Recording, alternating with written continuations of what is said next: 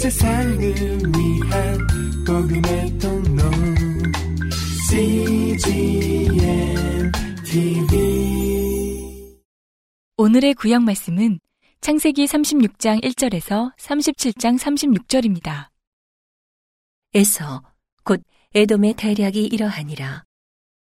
에서가 가나안 여인 중 해족 속중 엘론의 딸 아다와 히비 족속 중 시부온의 딸 아나의 소생 오홀리바마를 자기 아내로 취하고 또 이스마엘의 딸 느바요세 누이 바스맛을 취하였더니 아다는 엘리바스를 에서에게 낳았고 바스맛은 루웨를 낳았고 오홀리바마는 여우스와 얄람과 고라를 낳았으니 이들은 에서의 아들이요 가나안 땅에서 그에게 낳은 자더라. 에서가 자기 아내들과 자기 자녀들과 자기 집의 모든 사람과 자기의 가축과 자기 모든 짐승과 자기가 가나안 땅에서 얻은 모든 재물을 이끌고 그 동생 야곱을 떠나 타처로 갔으니 두 사람의 소유가 풍부하여 함께 거할 수 없음이러라.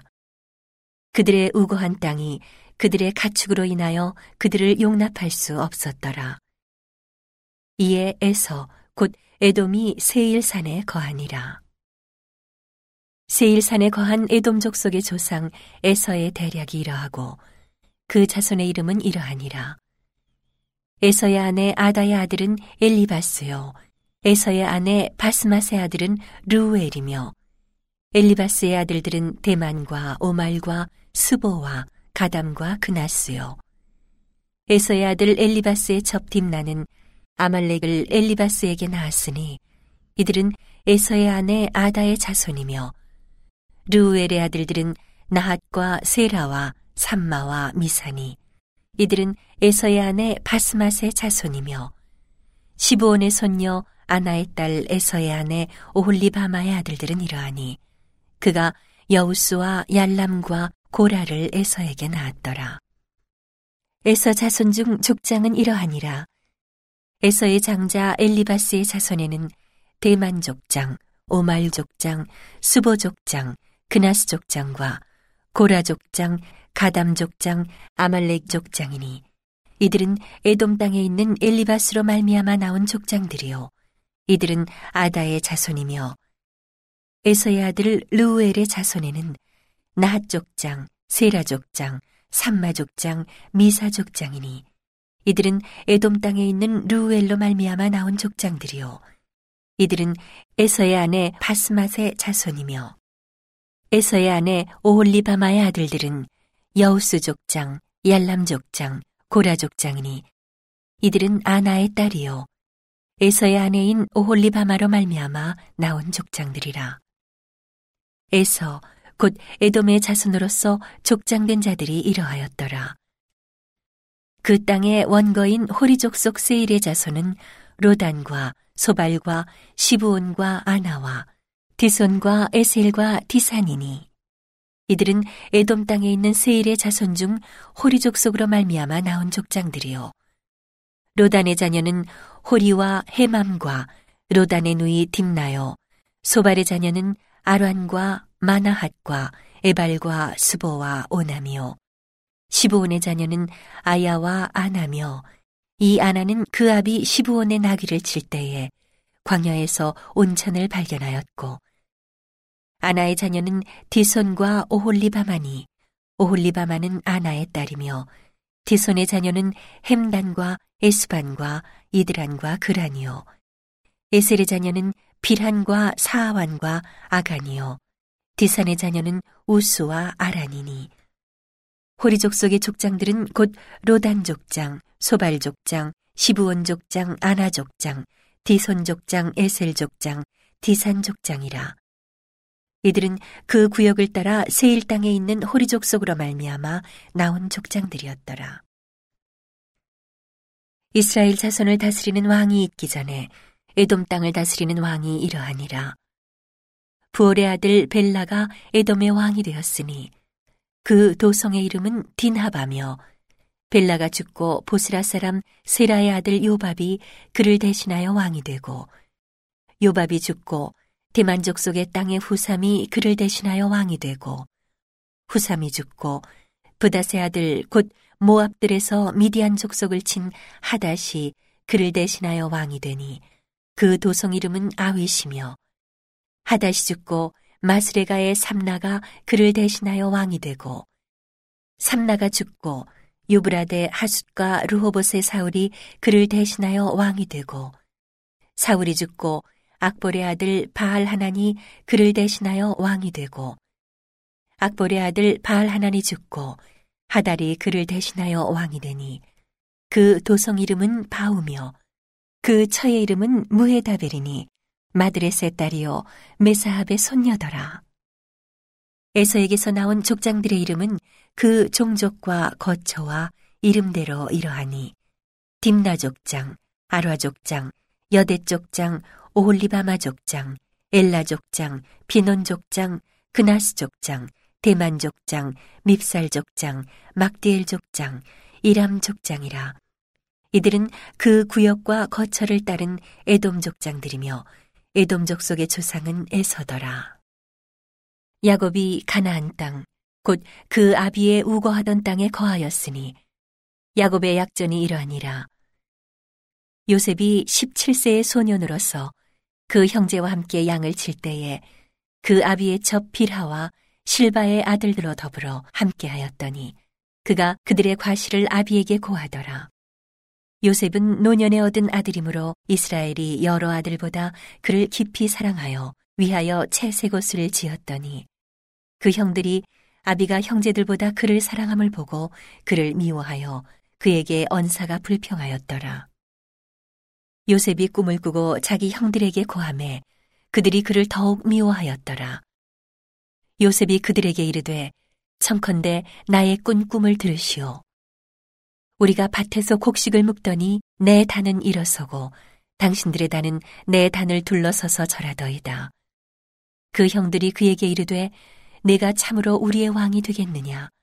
참으로 우리를 다스리게 되겠느냐? 하고 그 꿈과 그 말을 인하여 그를 더욱 미워하더니 요셉이 다시 꿈을 꾸고 그 형들에게 고하여 가로되 내가 또 꿈을 꾼즉 해와 달과 열한 별이 내게 절하더이다 하니라. 그가 그 꿈으로 부영에게 고함해 아비가 그를 꾸짖고 그에게 이르되 너의 꾼 꿈이 무엇이냐 나와 내 모와 내 형제들이 참으로 가서 땅에 엎드려 내게 절하겠느냐. 그 형들은 시기하되 그 아비는 그 말을 마음에 두었더라.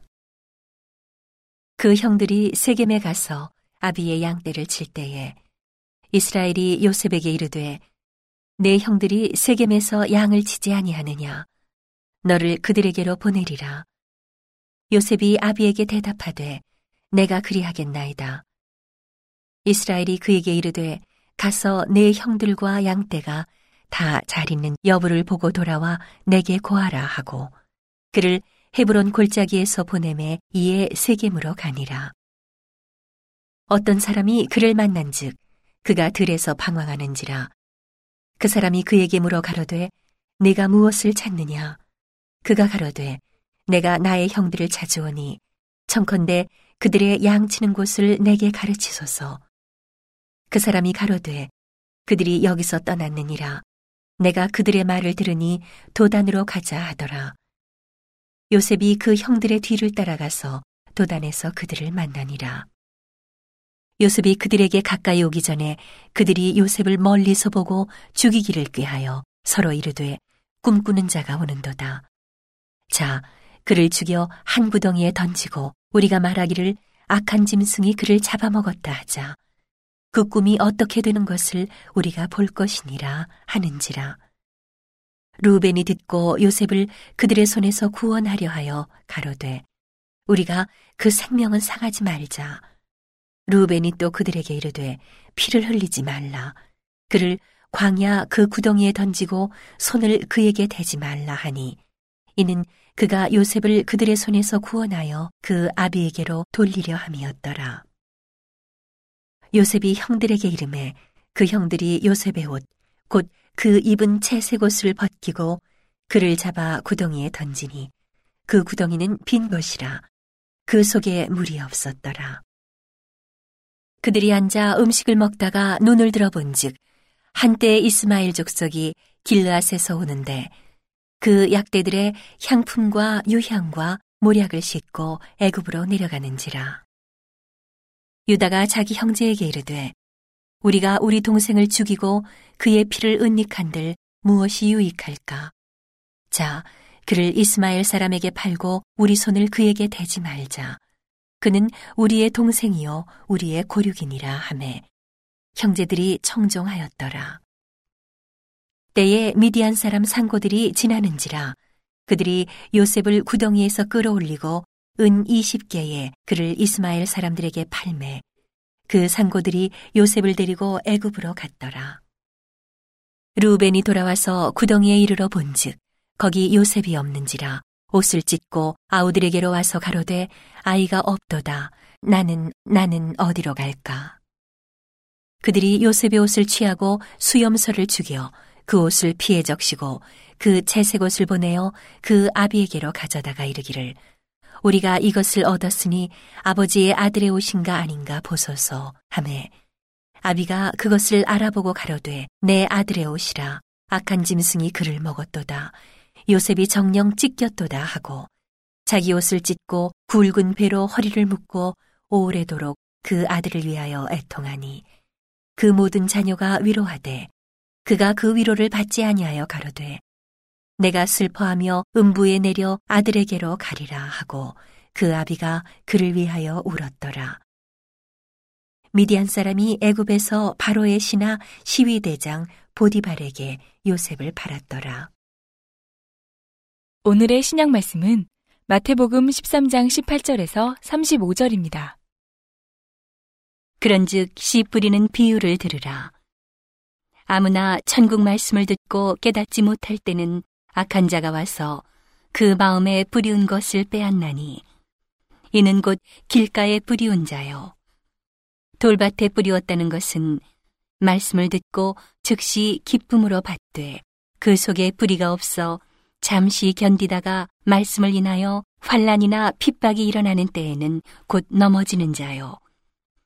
가시떨기에 뿌리웠다는 것은 말씀을 들으나 세상의 염려와 재리의 유혹에 말씀이 막혀 결실치 못하는 자요.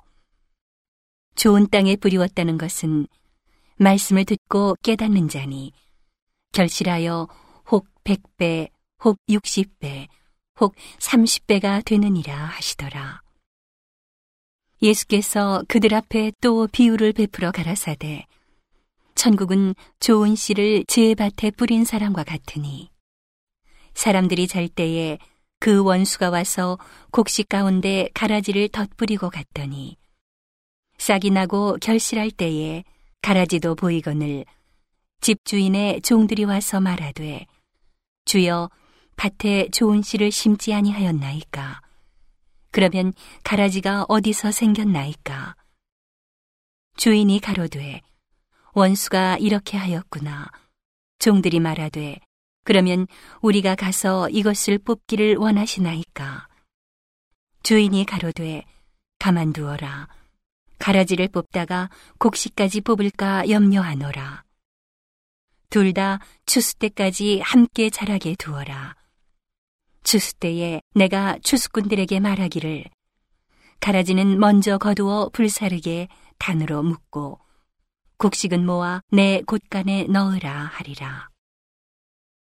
또 비유를 베풀어 가라사대 천국은 마치 사람이 자기 밭에 갖다 심은 겨자씨 한 알 같으니 이는 모든 씨보다 작은 것이로 돼 자란 후에는 나물보다 커서 나무가 되매 공중의 새들이 와서 그 가지에 깃들이느니라. 또 비유로 말씀하시되 천국은 마치 여자가 가루 서말 속에 갖다 넣어 전부 부풀게 한 누룩과 같으니라. 예수께서 이 모든 것을 무리에게 비유로 말씀하시고 비유가 아니면 아무것도 말씀하지 아니하셨으니 이는 선지자로 말씀하신 바 내가 입을 열어 비유로 말하고 창세부터 감추인 것들을 드러내리라 함을 이루려 하심이니라. 오늘의 시편 말씀은 시편 12절에서 18절입니다. 여호와여 일어나옵소서 하나님이여 손을 두옵소서. 가난한 자를 잊지 마옵소서. 어찌하여 악인이 하나님을 멸시하여 그 마음에 이르기를 주는 감찰치 아니하리라 하나이까. 주께서는 보셨나이다. 자네와 원한을 감찰하시고 주의 손으로 갚으려 하시오니 외로운 자가 주를 의지하나이다. 주는 벌써부터 고아를 도우시는 자니이다. 악인의 팔을 꺾으소서, 악한 자의 악을 없기까지 찾으소서. 여호와께서는 영원 무궁토록 왕이시니 열방이 주의 땅에서 멸망하였나이다. 여호와여 주는 겸손한 자의 소원을 들으셨으니 저희 마음을 예비하시며 귀를 기울여 들으시고 고아와 압박당하는 자를 위하여 심판하사 세상에 속한 자로 다시는 위협지 못하게 하시리이다. 온 세상을 위한 복음의 통로 CGM TV